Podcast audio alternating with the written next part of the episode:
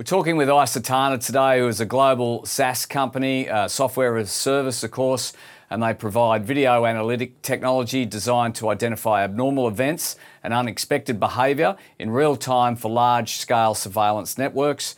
They have a market cap of around 6.5 million, ASX code ICE. We have with us Matt McFarlane, who's both the CEO and Managing Director. Matt, thanks for your time. Great to see you, Tim.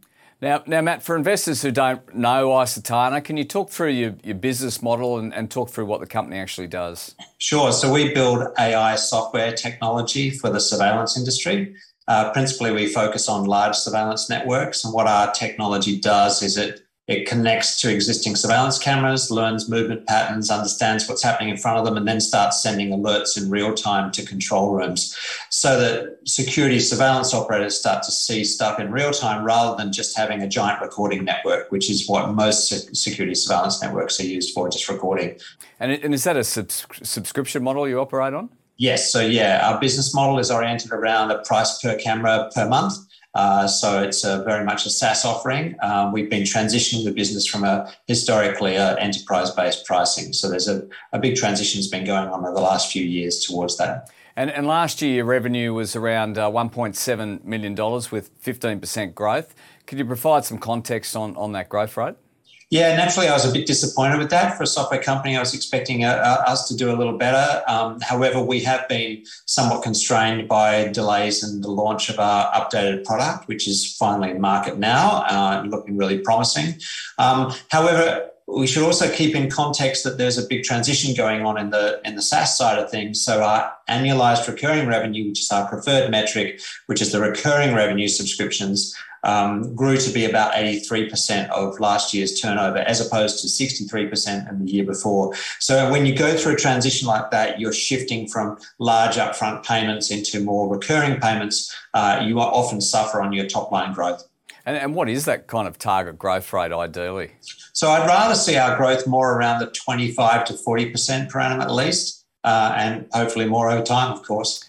Um, and, of course, this week you've announced a strategic placement to Macnica, a Japanese tech company that probably most Australians have never heard about. Uh, can you tell us a, bit more about them and, the placement?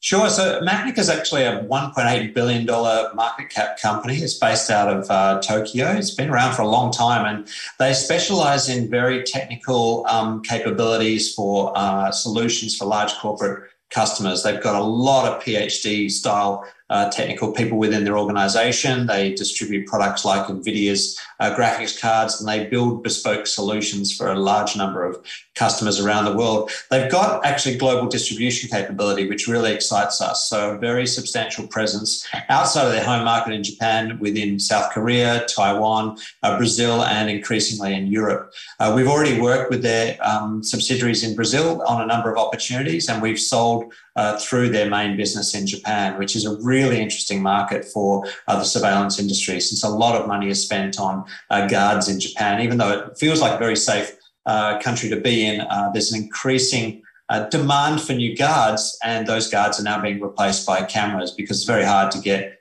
staff to take on those types of jobs. And, and is that a trend you're seeing globally outside of Japan, for example? Oh, absolutely, yeah. An increasing move to using technology uh, in a smarter way where you could start to use cameras to see more of what's going on in real time, uh, reduce the number of guards that you have out in the field, use the guards that you have assigned security guards out in the field uh, more um, directly to where they're needed. Uh, we're finding most of our clients are finding savings on that side of the, the equation to, to fund the, um, the software licensing costs for iCetana. Matt, you announced a number of uh, other shareholding changes to your register recently, including the addition of the family office of VGW founder Laurence Escalante as a major shareholder. Can you tell us more about these changes? Sure, absolutely. In the last four months, it's been quite a dramatic change to our shareholdings. We, we had uh, two venture capital funds as our largest shareholders uh, back in June of this year. Uh, the both of those funds were nearing the ends of their life, so represented you know potential overhang in terms of uh, shareholdings and quite substantial shareholdings. Also, both of those funds had reached a cap in terms of ability to continue to invest in the business with growth. So I felt you know quite constrained in relation to our um, our share structure at that point. The first change was that Go Capital, which um, was our largest shareholder, did a distribution in specie at the end of, uh, of June, so on the 30th of June, and distributed shareholdings to about 38 new shareholders into iCetana who were investors in that venture capital fund. Uh, the second major change was Yuuwa Capital, which was actually a venture capital fund I co founded some 13 odd years ago, but have uh, since moved on from there. Uh, they are winding up this month, in fact, and they sold 50% of their holdings to the family office of Laurence, Escalante. Now, Laurence is the founder of Virtual Gaming Worlds, which is a very successful gaming industry business based here in Perth. Uh, uh, extremely profitable organisation, and um, and he's quite a fan of iCetana, having had direct relationships with actually my chief operating officer Kevin Brown uh, used to work at VGW as the chief operating officer there. So there's a bit of sort of uh, old collegiate connection there. So Laurence has taken a roughly 8% stake in the company through that acquisition with Yuuwa, and the balance of Yuuwa's holdings were distributed to another family office of a gentleman named Peter Mers, uh, who already had a stake in iCetana as well. So combining those two together with the new placement to Macnica, we've had a really big sort of tectonic really shift in our largest shareholders. And I'm pretty excited about it because now I've got family offices or corporate investors representing some 40 plus percent of the business, uh, people who are interested to invest more in the company as we grow, uh, are no longer constrained by being at the end of their fund. And I've gotten rid of that substantial overhang that was, um, I, I, think, actually affecting our stock price. Makes sense, of course, Matt. And uh, shareholders and, and potential investors always looking forward. What's what's next for the company?